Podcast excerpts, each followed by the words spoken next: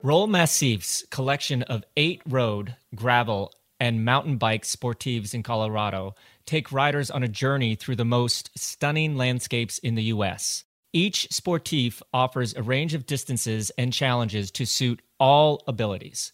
Iconic courses wind through the alpine terrain at the Copper Triangle Sportif and desert landscapes through the Colorado National Monument during the Tour of the Moon. Each event delivers an incredible day out on the bike with world class support and a post ride festival. And to help get kids out on their bikes, anyone under 18 rides for free at the road and gravel events. You can check them out at rollmassif.com. That is R O L L M A S S I F dot com. And listeners of the PYSO podcast get 15% off any sportive using the code PYSO15. That's P Y S O 15 at checkout, which expires May 1st. What will be left of men's and women's professional cycling come the fall of 2020? We sat down with Steve Maxwell and Spencer Martin, writers of The Outer Line, to discuss the impact the pause will have on the athletes, events, teams, governing body, and of course, the fans. This week on Put Your Socks On.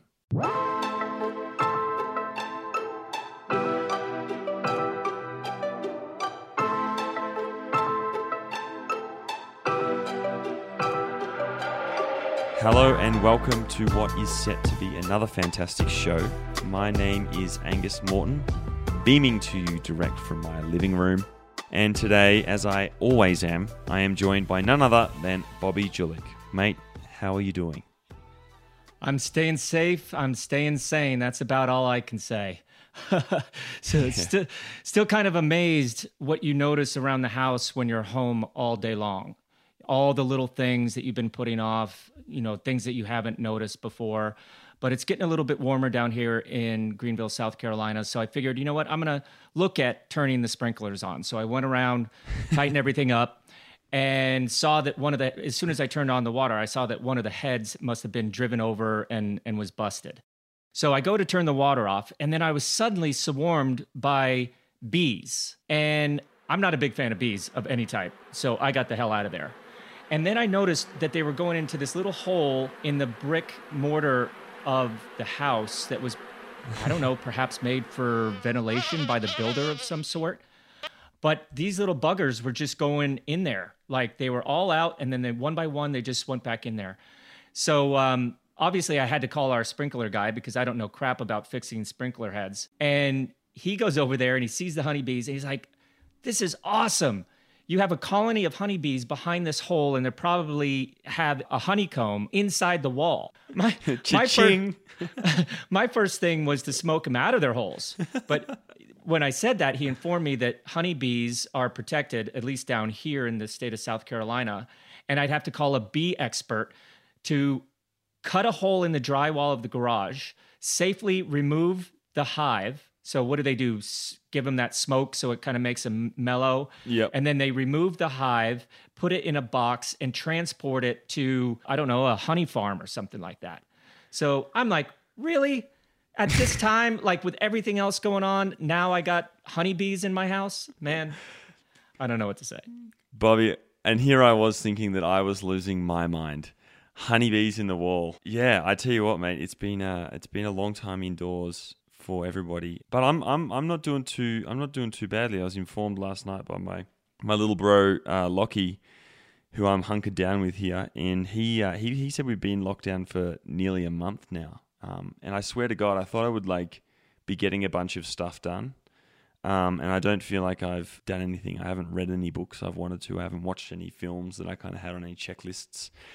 Um, so you know, uh, I don't even know what to make of that. But nonetheless, healthy and well, and I hope all of our listeners are being courteous and staying indoors as well.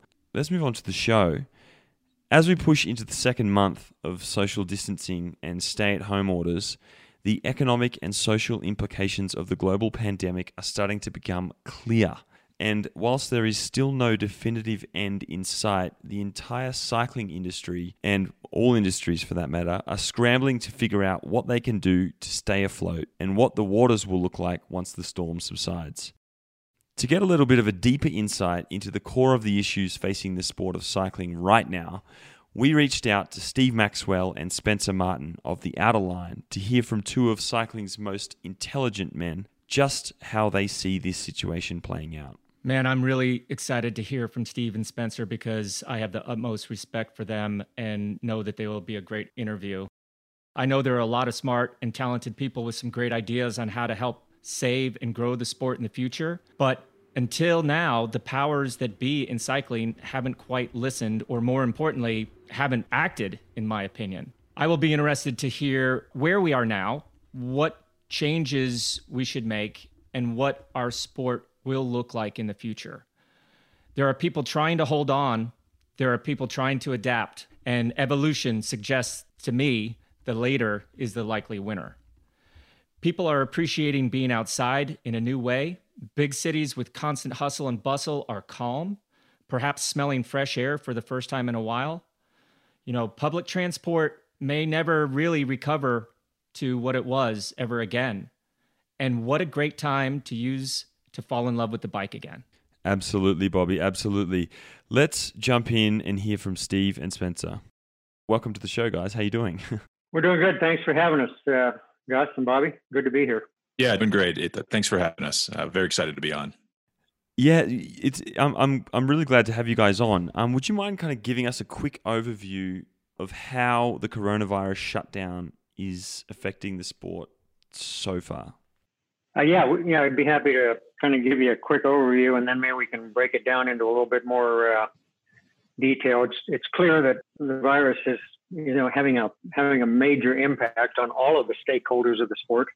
I guess I would say a couple of things. One is, uh, you know, clearly we can't really imagine at this point in time what the overall impact of COVID is going to be on the sport. Just, just like we can't really imagine what you know what the impact is going to be on society in general when we come out of the other side of this whole thing. Um, but I think there are a few things that are that are starting to be apparent. I think you know, we're not going to be going back to exactly the same old thing that we, you know, we were living with before. We're not going back to the same old normal. I think it's clear that some things will probably change permanently as a result of this whole calamity. You know, one thing that we're seeing in a lot of other areas of society or of the economy and so on are that things are going to be maybe downsized or, or maybe a little bit smaller or more efficient.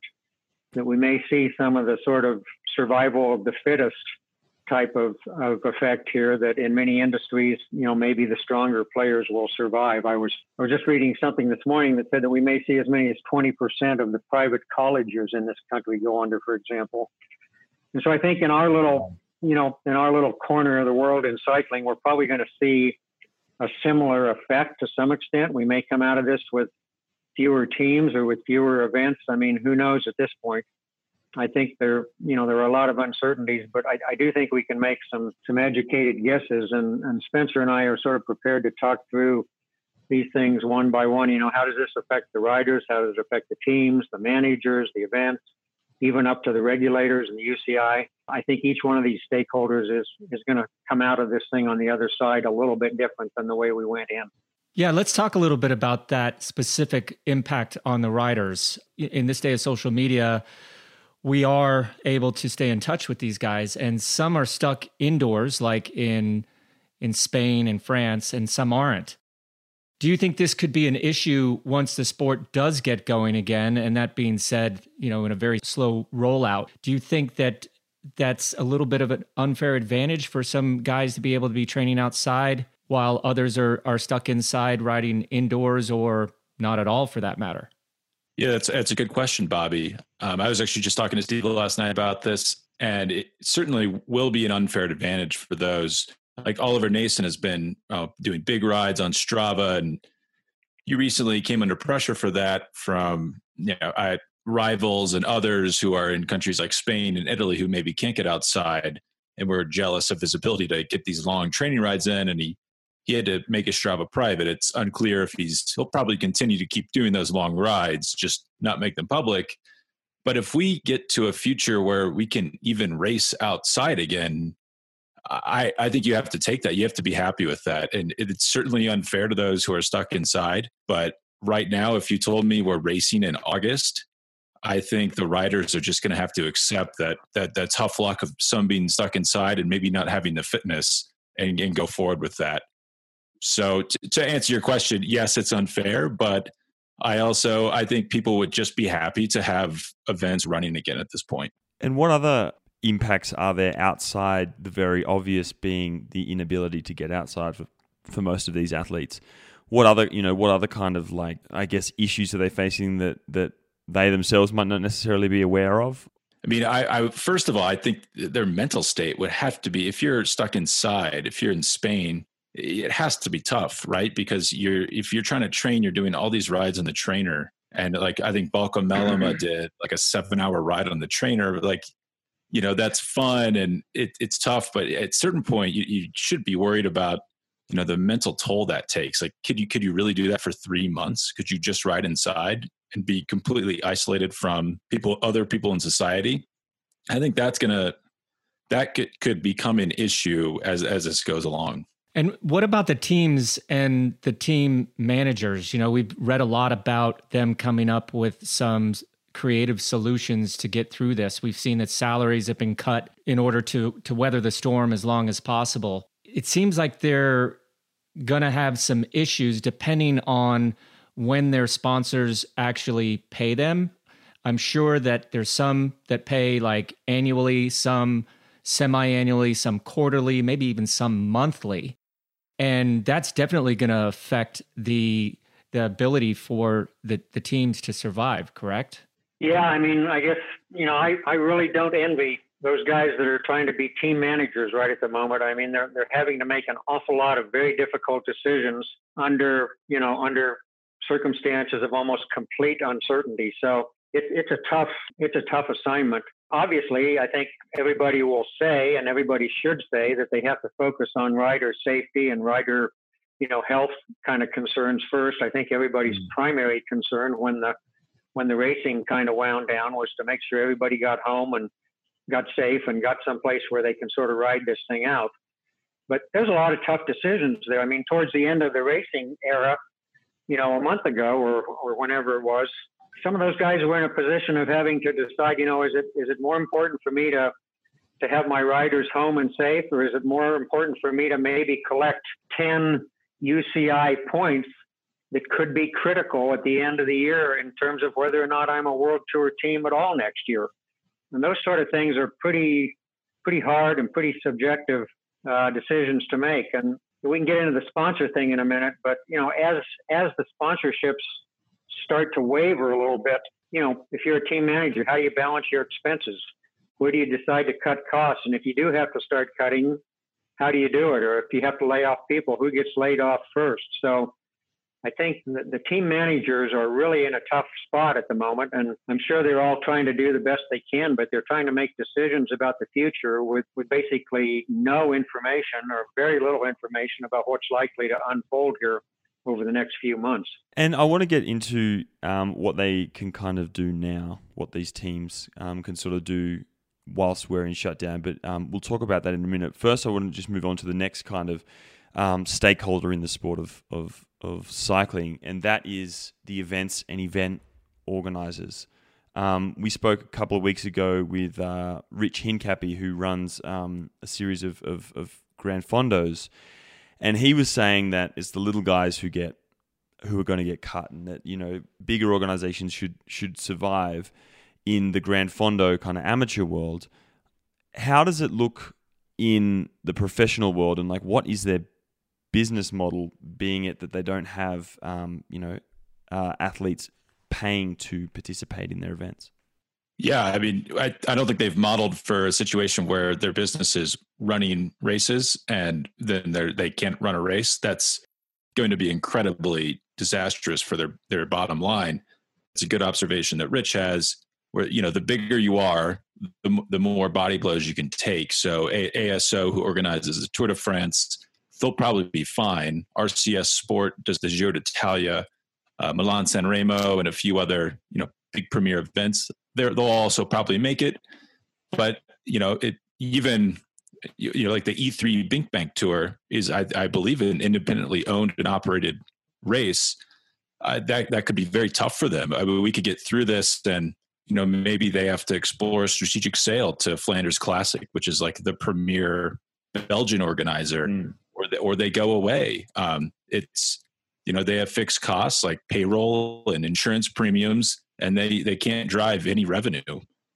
And I'm sure the sponsor deals they've struck. I, I mean, these big races make money primarily from from sponsorship deals with companies wanting to advertise during the event and they might have to return you know a significant portion if not all of that money it's going to be very difficult for for these non you know super premier organizers during this time?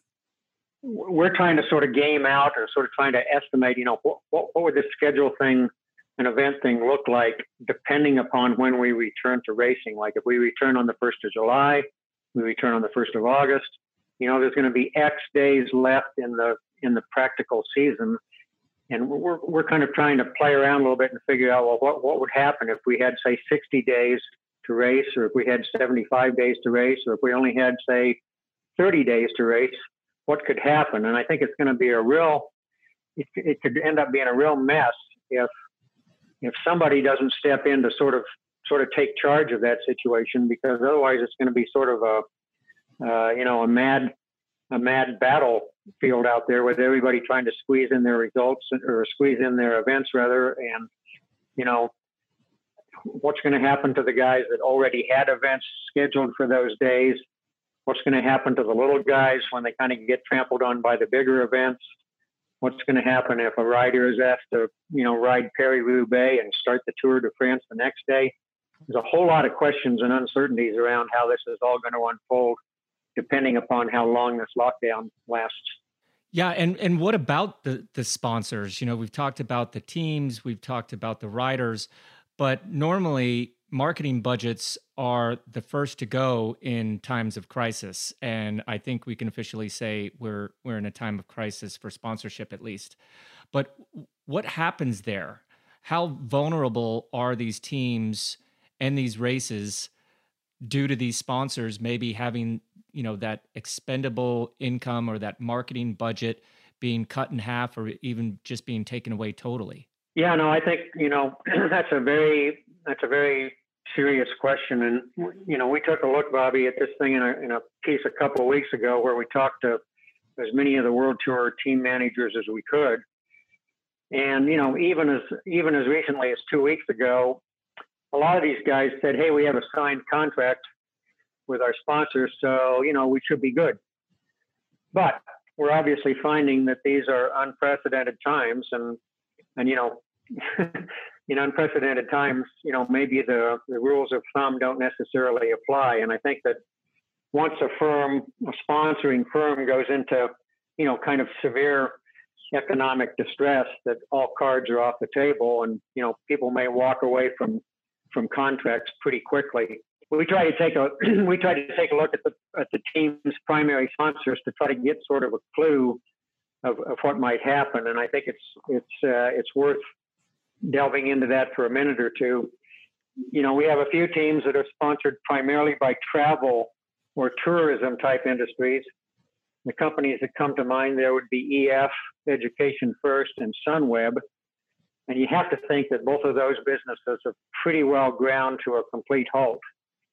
Mm. So you know what happens? Something will have to give. You know, pretty quickly. We got we got other teams that are sponsored by retailers like like CCC. We've already seen some cutbacks and and so forth there as their retail businesses have started to falter. Uh, we've got some teams that are backed by wealthy patrons, you know, perhaps like Ineos or like Mitchelton Scott. Uh, teams that are essentially funded by wealthy individuals. And when the wealthy individuals see their portfolios, you know, collapsing by 30% or 40%, you can imagine that some of them may have, you know, other priorities too. So I think that, you know, sponsors will vary in terms of their level of commitment and their ability to withstand these kind of economic pressures. We haven't seen too many companies outright sort of drop or pull out immediate, you know, pull out altogether yet, but it's still pretty early in this in this whole lockdown process. And and I think we have to understand that most cycling teams are you know are not sponsored by you know General Electric or Unilever or or you know these kinds of truly global conglomerates that can kind of ride this thing out. We typically have sponsors that are smaller companies, so I don't want to be uh, I don't want to be uh, you know uh, too negative about it, but I think we we probably will see this trend that we've seen over the last couple of weeks of, of, teams having to start to pull back a little bit in response to sponsor um, cutbacks. We're probably going to see that continue, and and you know who knows, we may see some teams get into some fairly uh, you know severe situations. Shifting gears a little, um, and I guess a little bit to the point that you just made, then right, where I guess you know these these big companies are you know, are in trouble the teams that that directly affects the teams. Is there a way that the teams can potentially right now do something to generate activity for their sponsors to you know creatively engage with their fans? I mean, the obvious is is Zwift, um, but I feel like Zwift is going to get old pretty quick if that's the only avenue for um, for teams to kind of get exposure. Is there other ways to do that? Yeah, uh, it's a good question, Gus. And I mean, cycling, pro cycling is, you know, a terrible business compared to mainstream sports like soccer, football, and basketball. But in this specific case, they actually might have an advantage where, you know, if you're a basketball team, you, you probably, you know, you can't fill up an arena right now and play. But with pro cycling, you, you, yeah, as you said, Zwift could get old, but at the moment, it's it's certainly better than nothing. Where you can ride and you know you're actually getting better fan interaction than you would normally. And you know I, I, don't know if you guys saw it wasn't on Zwift but the virtual tour of flanders on sunday. And greg yeah. van avermaet won and his numbers were absolutely ridiculous. Like i think that's that's very cool for fans to see to get a chance to like get under the hood and see how strong these guys really are. So you know that's not like it's not all negative. I think that's a very positive fan interaction aspect of this lockdown.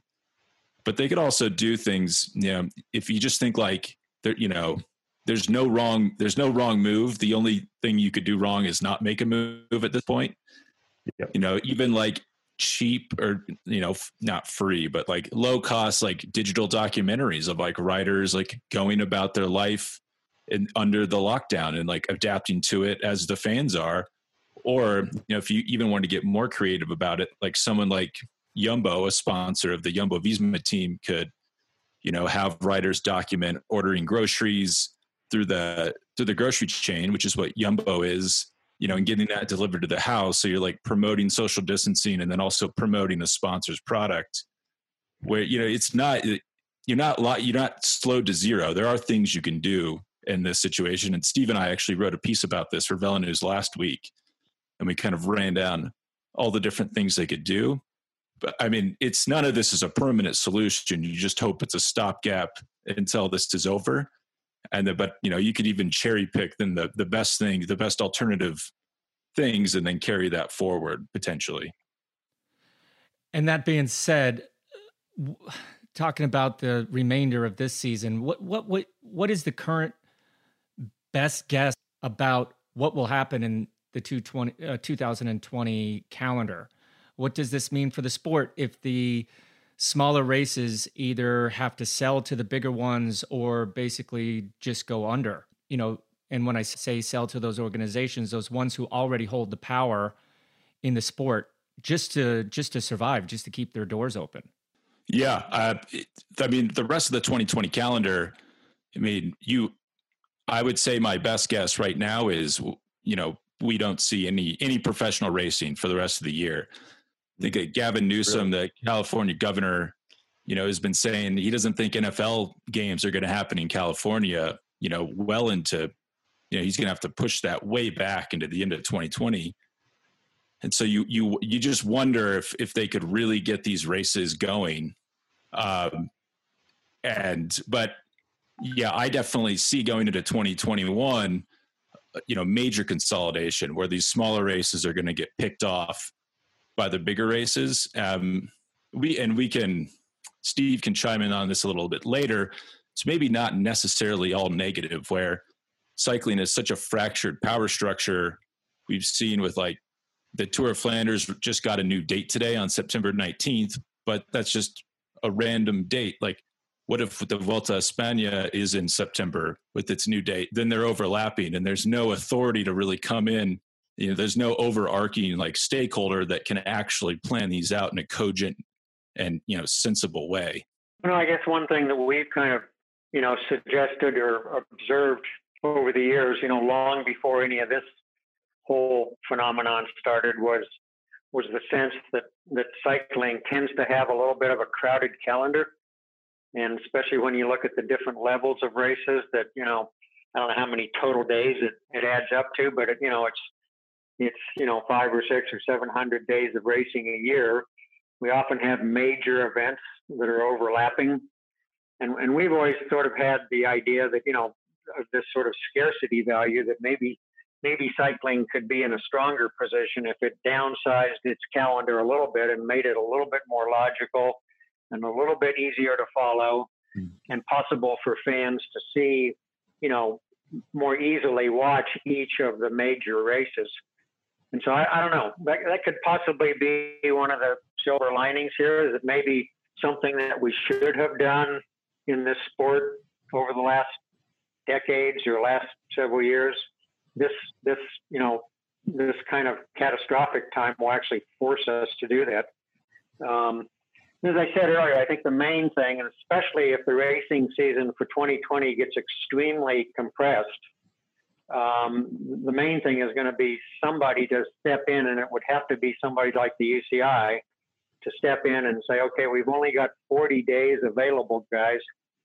Here's what we're going. Here, here are the events that are going to occur and here's when, and all the rest of you guys are just going to have to wait till next year. And I'm sorry, but that's just, you know, that's just the way it is. Otherwise, I fear that we'll have this sort of a madhouse, and people will be trying to run their races at the same time, and ASO will be elbowing aside smaller people, and it could just be a real unfortunate kind of chaotic mess and, and not good for the sport at all. You made an interesting point there. Um, Spencer, like talking about how um, the, the the California government was saying they probably they may not necessarily run um, any more NFL games there this year. Um, we spoke uh, recently with um, Brendan uh, Schwab from the uh, World Players Association. He's an executive director there, and, and he spoke about the responsibility of governing bodies um, of sports to set a good example, right, for um, for the rest of of society really as well in you know cancelling events and making sure that, that athlete safety and, and, and the public safety is number one priority the olympic games have been postponed um, i want to sort of hear what you guys think about one what message that sends um, to the world and then how does that affect sport on a global level with the ioc essentially being the you know, the emperor of, of all sports, the kind of the buck stop excuse me, the buck stops with the IOC when it comes to to all sports. You know, I think it clearly is a clearly a tough situation for the IOC, or you know, it's clearly a tough situation for David Lappartient at the UCI to try to balance these these competing interests. I mean, on the one hand, you have to understand you know why there's a you know a huge public pressure to put public health and public safety first, and I think we all agree with that.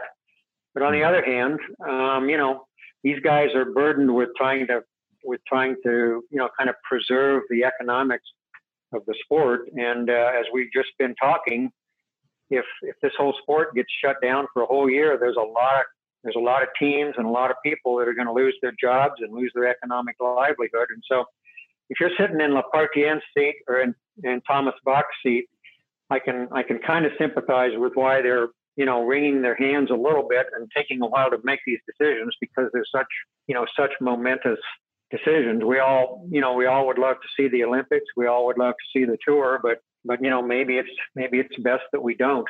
I think in, in, terms of your in terms of your question, I mean, I, I would say first of all, we need to we always need to remind ourselves here that even though some of these stories are very painful and sad stories, they kind of you know they kind of pale in comparison to what a lot of people are are dealing with. There's there's thousands of these stories of Olympic athletes, you know, who have spent the last years of their lives you know, preparing for one day or one week in Tokyo, and, and all of those things are completely out the window now. And a lot of very a lot of very sad stories across all of sports. You know, in our little corner here, I mean, the story about Mathieu van der Poel and his preparation for the mountain bike, you know, championship. I mean, we've been reading about that for years now. And you know, on the women's side, folks like Chloe Dygert have been, you know, preparing single-mindedly for some of these events, and they're all they're all completely out the window now. And who knows who knows where you may be a year from now? You know, is that an advantage or a disadvantage? Uh, you know, the postponement means that the UCI and the other Olympic federations won't be getting their piece of the of the huge Olympic revenue pie. And you know that kind of works its way down to the national governing boards too. We've already seen USA Cycling having to cut back and lay off some people.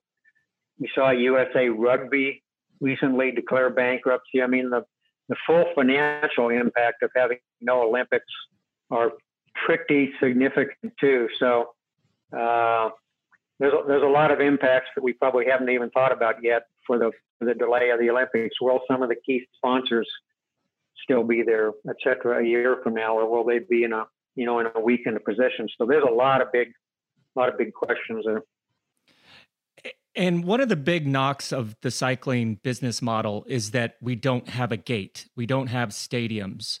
Um, comparing the sport of cycling with that in mind, is cycling better or worse off compared to some of these other sports that are dependent on the gate, that are dependent on packing 50, 60, 70,000 people into a stadium? Yeah, I mean that's really a, a, an interesting question, Bobby. It's kind of it's kind of funny. I think the answer is sort of that you know cycling doesn't have as much to lose. You know that you're right. That's always been one of the you know widely touted sort of weaknesses of the of the pro cycling business model that we don't have that source of revenue but you know we haven't lost it when it goes away either. So i mean we just it's sort of like we don't have you know as much infrastructure associated with our sport as in most other sports. And so you can kind of i guess you could say in a way you can kind of turn it off and on more easily. You know cycling may shut down or may suffer some pretty big losses here during this time but i think it, it could also turn back up again pretty quickly because we just don't have that kind of infrastructure. So I guess I guess sort of the sort of the answer to your to your question, I think, is that you know we don't we don't really have as much to lose in this situation as some other sports, so it may actually be you know be sort of a bizarre kind of advantage to cycling vis-a-vis a lot of the other sports. And on that, like, what do you think cycling is going to look like um, when we eventually come out of this thing? Like, you know, obviously there's a lot of, of kind of negative, well, seemingly neg- negative things coming uh, or going on right now. Will there be some positives? You know, like um, Spencer, you mentioned before how the, the, the athletes now have this ability in this time to kind of create a bunch of content or essentially strengthen their position and their power, right? It's becoming more about the individual because that's what we get to see, right? It's becoming, you know, as opposed to just being about the racing, where we're caring more about the characters. So we're seeing an increase in the in the power of the athlete, and how is that going to impact what we um, what we see on the other side of this thing? You know, the condensing of of the racing calendar, as you mentioned, Steve, is that going to be you know it's something that we've all wanted for a long time, um, and and whilst it's a little bit painful, it may actually may that actually be better for the sport? Is there going to be a good come out of this? Yeah, I mean, I maybe make a couple comments and then let Spencer chime in. I mean, I, I don't know if you did. You guys see the uh, the Instagram message that Lance Armstrong recorded yesterday or the day before about you know this as a as a time for the riders to sort of try to seize a little bit more authority or a little bit more power in the overall overall balance here. I mean, it was an interesting interesting little kind of a pep speech, pep talk that he gave, saying, you know, this is maybe a time when the athletes should try to band together and, and increase that that level of influence on the sport, which they've never quite uh, accomplished in cycling. Mm. I, th- I, think I think if I had to make a one general statement, you know, and we sort of opened up with this, is that you know it's, it's hard to know now. I think there will definitely be changes. There could be some positive changes, but the bottom line is it's just it's just too early. You know, we just don't know yet what what what some of the potential benefits will be that will come out of this. But I want to just point out one thing. We we did a little piece recently about trying to draw some parallels to you know what what what kinds of good things or what kind of silver linings can come out of a you know this kind of a time of like real desperation and real real calamity and and we looked at a very interesting case of a, of a time in the in 1815 when one of the major um, Indonesian volcanoes exploded and flooded the atmosphere with volcanic ash and actually caused the temperature to decline around the world for several years and led to famines and you know all kinds of economic problems around the world. And it's been referred to by historians as the year with no summer.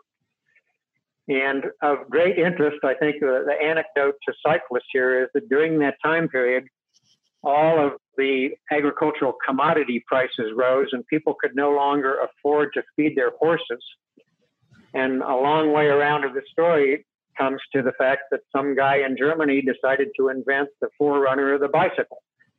And, you know, you can almost directly attribute that to the fact that there had been this sort of global calamity.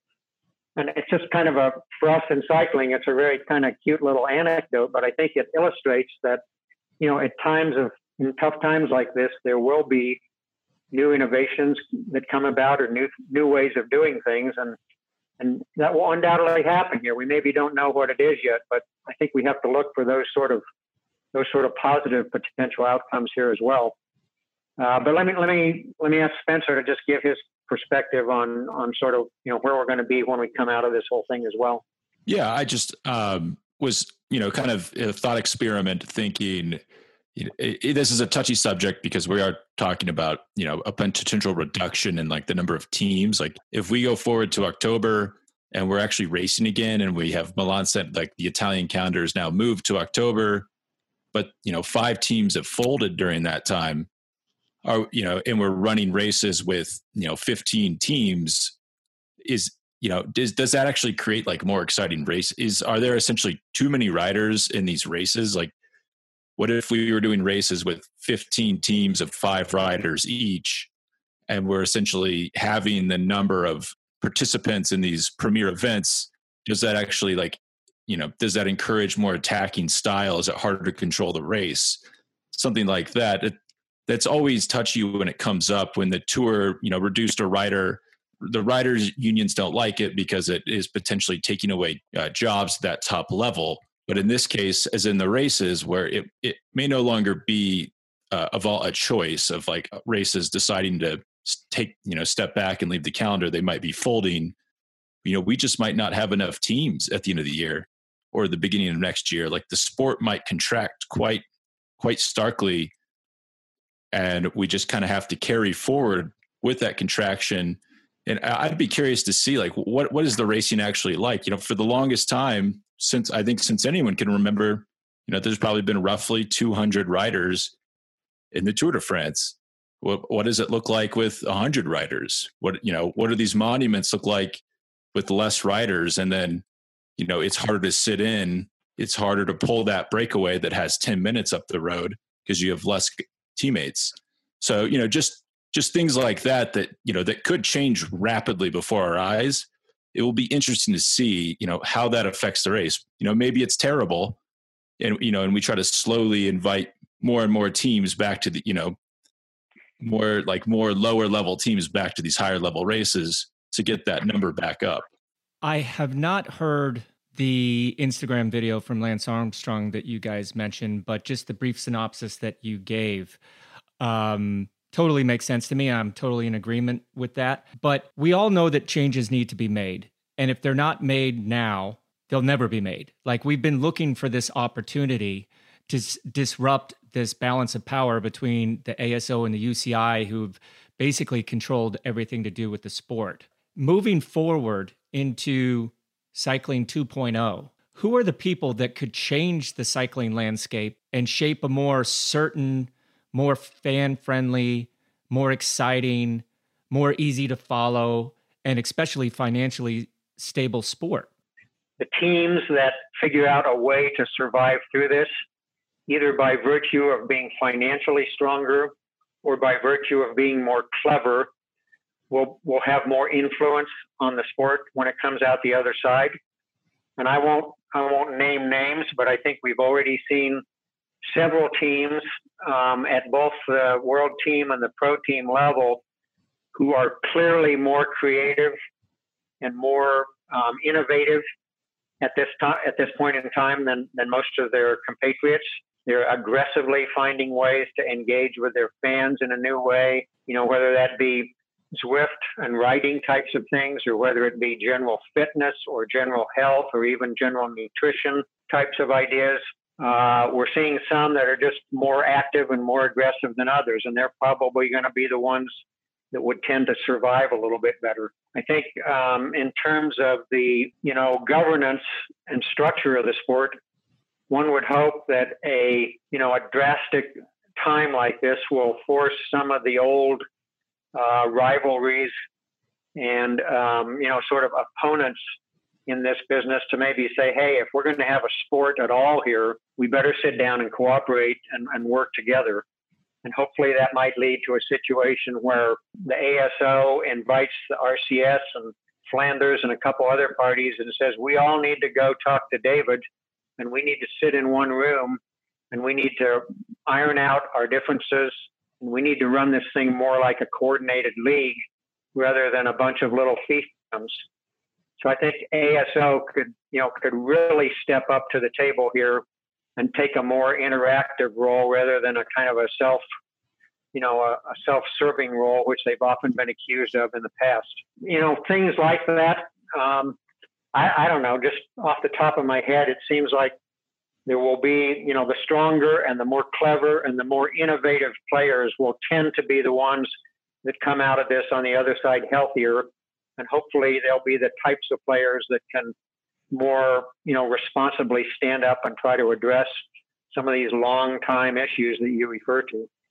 And on that on that point, um, Steve, like it's about innovating right now and about being flexible and, and manageable. Is the most important thing for the sport of cycling coming out of this to get back to racing? And if that is the case, let's say, for example, half the teams disappear or two thirds of the teams can't afford to keep on the minimum number of riders, but they can afford to keep on maybe 10 or 15.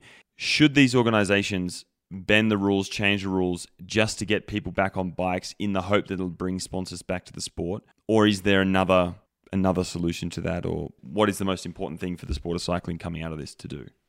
I guess my take would be that, you know, first of all, we have to make sure that that the health and safety is protected. So all of that has to be a given before we do anything with, with respect to returning to racing. But let's say that just hypothetically, let's say that this thing does resolve more quickly or that it sort of blows over more quickly than a lot of the public health experts expect at this point in time.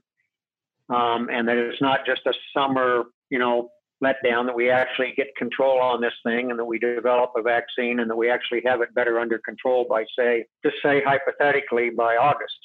I think one of the arguments that the tour organizers are making right now is that like Bobby said earlier, you know, we're a different kind of sport. We're not in a stadium. We could actually safely try to run this on the road. And wouldn't that be great for the fans? You know, wouldn't it be great to say, here's a sporting event that's actually coming back. We can all celebrate that.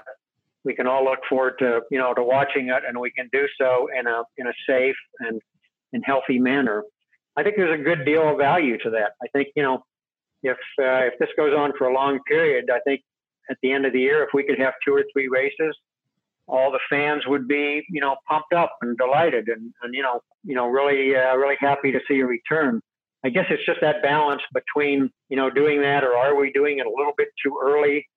Are we, are we going to let our guard down when this thing, you know, fades a bit during the summer and maybe make it worse in the fall again? I think it all has to do with those questions around public health and clearly cycling has to take a second seat to that. But yeah, sure, it'd be great to it would be great to be able to tell people, hey, it looks like we actually will be able to run these five races, you know, later in the year, so we can all start looking forward to that and thinking how it may, you know, thinking what it may look like under these new circumstances and so forth and so on.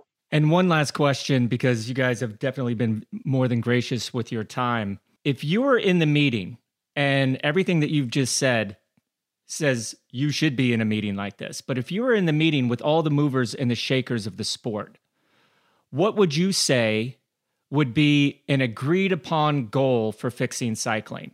Using this current crisis as an opportunity to shape the sport for the better.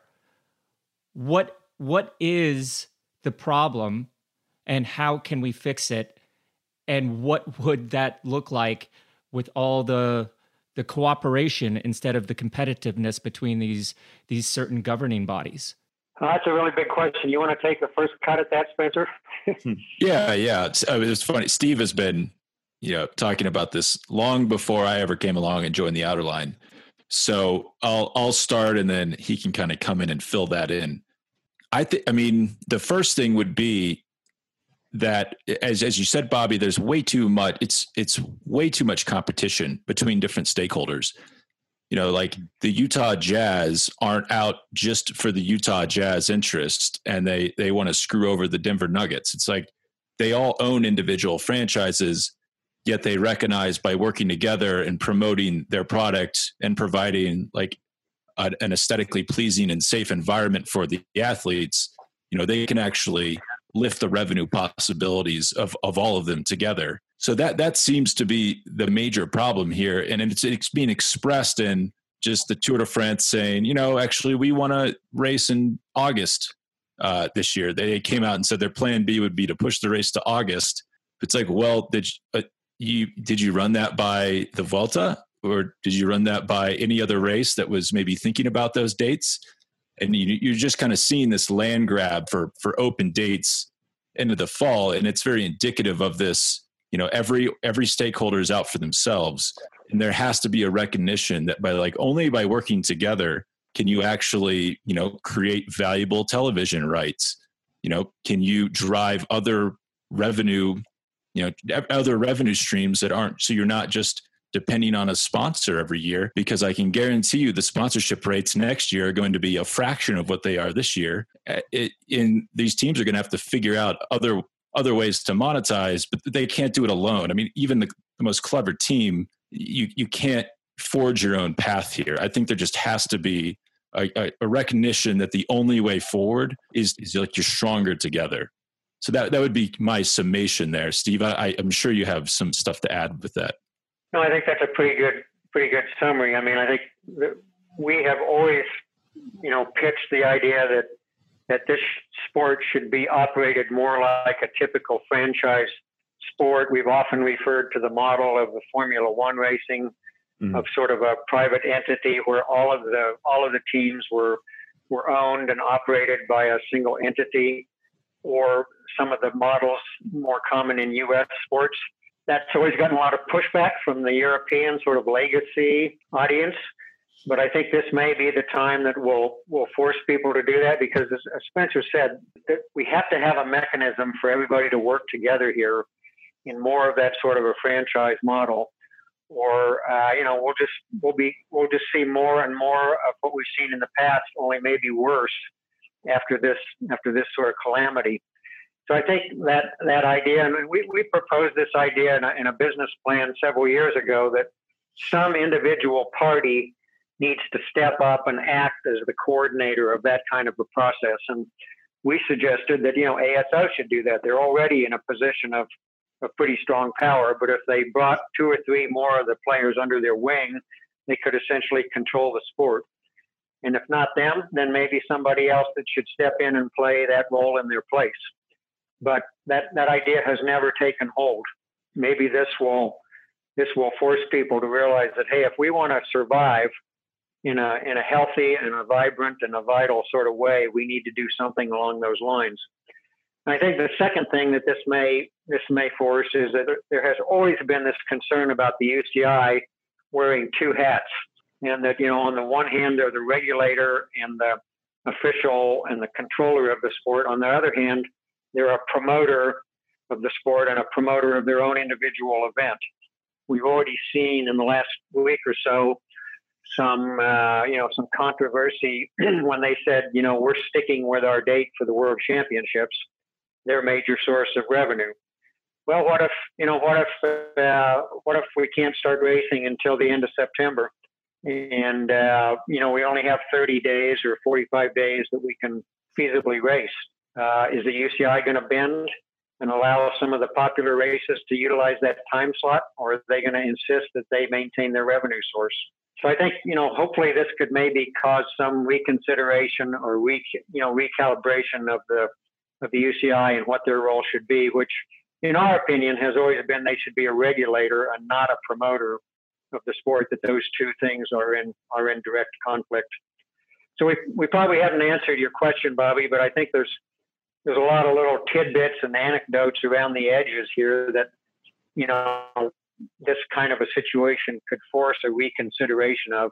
And hopefully like like spencer kind of summarized it it will it will come out the other side where we're where we're somehow able or we're somehow forced to act in a more collective manner to you know for the good of the overall sport. I think the silver lining here is if they try to go forward with the business as usual that they've been doing for years, uh, it's it's not going to work out. It, the problem is like bad behavior has been rewarded for years, where you, know, you can kind of like not not really have an innovative model, but you can get a pretty high sponsorship. You know, if you're Ineos and you're getting 40 million pounds a year to have your team, you know, why do you really care about the rest of the teams having an equitable you know amount of money to spend. But i think at this point it, it's the situation is going to degrade to a point where just carrying forward like that is no longer an option. So that would in my mind that's the silver lining with this unfortunate situation. Steve spencer thank you so much um, for your time. Some really interesting points you make there and and i think the biggest overarching kind of point is that the sport will be different coming out of this. It will be cycling 2.0, and it's up to um, the athletes to stand up and and and you know shout what they want. It's up for the teams to recognize the power in in organizing, and I think it's up to the races and the UCI to recognize that they don't they can't exist um, without each other and without the the riders and the teams again, really fantastic uh, conversation and appreciate you guys taking the time to chat today. Hey, thanks for having us, guys. We're, we're glad to do it and uh, eager to eager to see where this whole thing goes to. Yeah, thanks for having us. It was it was great to be on, and yeah, I, I'm I'm cautiously optimistic about this. Bobby, there was a lot to unpack there. Um, a lot of really interesting thought provokers and some interesting perspectives on on what uh, the sport of cycling will look like uh, after all of the dust settles. I'm interested to hear what your thoughts are for the sport coming out of all this. Well, I see this moment being an opportunity to shift the balance of power away from the ASO and UCI, which do seem to have a strong hold on the entire cycling world at the moment, and finally, finally, finally include the riders, both men and women, the teams, and the race organizers at the head of the table. This is going to take a cooperative and concerned effort with so many different groups who are just focused on keeping their kingdom at the moment. But if they don't come together now, I believe our sport is doomed for generations to come. My dad always told me if you keep doing what you're doing, you're going to keep getting what you're getting. What the sport of cycling is doing or getting right now has to change the UCI, Velon, ASO, AIGCP, all the national federations, the race organizers, the teams, the riders, they have to put their squabbles aside right now and come together. It's now or never, in my opinion. I know that many people in power in these different organizations were past riders or athletes, you know, where, where ego and competitiveness is in their DNA. But I wonder if they will be able to relinquish this in order to forget and forgive and finally work together. If they do that, I think we're going to be so impressed on what they can achieve. Let's get some really smart people in a room and figure out this once and for all. Perhaps those people could even come outside of the current circle of power of cycling. More people on bikes, more people wanting to learn about the sport, More eyeballs means more sponsors. It's up to all of us to educate, motivate, and inspire not only the next generation of cyclists, but the next generation of cycling fans and sponsors. I believe we need to create intrigue, make the race calendar build to a crescendo, and provide a clear winner, perhaps even a playoff scenario like in other sports. Provide content, tell stories, create characters, explain the sport, make it easier to understand. I believe this will create interest, and it all starts with the kids and their parents. Understanding and passion that we need from the fans and supporters, and most, most importantly, future sponsors. All of this can and must lead to revenue and valuation. Nothing that I said is new. This has been going on, this has been talked about for years and years and years, as there are many more smart people out there that have tried to make these changes only to be scuttled by the current powers that be. This has to change. Our sport has its challenges, such as no gate, but we do have huge potential in profiting from the digital rights side of things. If we can find a way to stop focusing on what we don't have and come up with more creative ways to work together and use those digital rights, we too could be set up like franchises where billionaires and big companies bid for the teams like they do in so many other sports. These companies like Amazon and these multi billionaires, they did not become wealthy by giving their money away, but by growing it. Let's convince them that the sport of cycling that we all love is worth investing in. I guess time will tell, and we will see um, in the coming weeks, months, and maybe years um, how that plays out. I'm, I'm cautiously optimistic. And that is it. That's all we have time for this week. Hope you enjoyed this episode, and thanks again to Steve Maxwell and Spencer Martin for their time and insights. You can also get the show as well as a ton of other fantastic cycling journalism over at velonews.com. You can subscribe at Apple Podcasts, SoundCloud, Spotify, or whatever your favorite go to podcast site may be. Just search for Put Your Socks On, or PYSO, P Y S O. Please continue to show your support by subscribing to this program and please spread the word by telling your friends about PYSO. You can get at us on social media, PysoPod on Twitter. That's P Y S O P O D. Uh, at That Is Gus and at Bobby Julich on Instagram. Reach out to us there. Uh, suggestions, feedback, just say hello. And yeah, thank you so much for tuning in. Until next week. Thank you to all of our listeners. Stay safe, stay sane, and don't forget to put your socks on.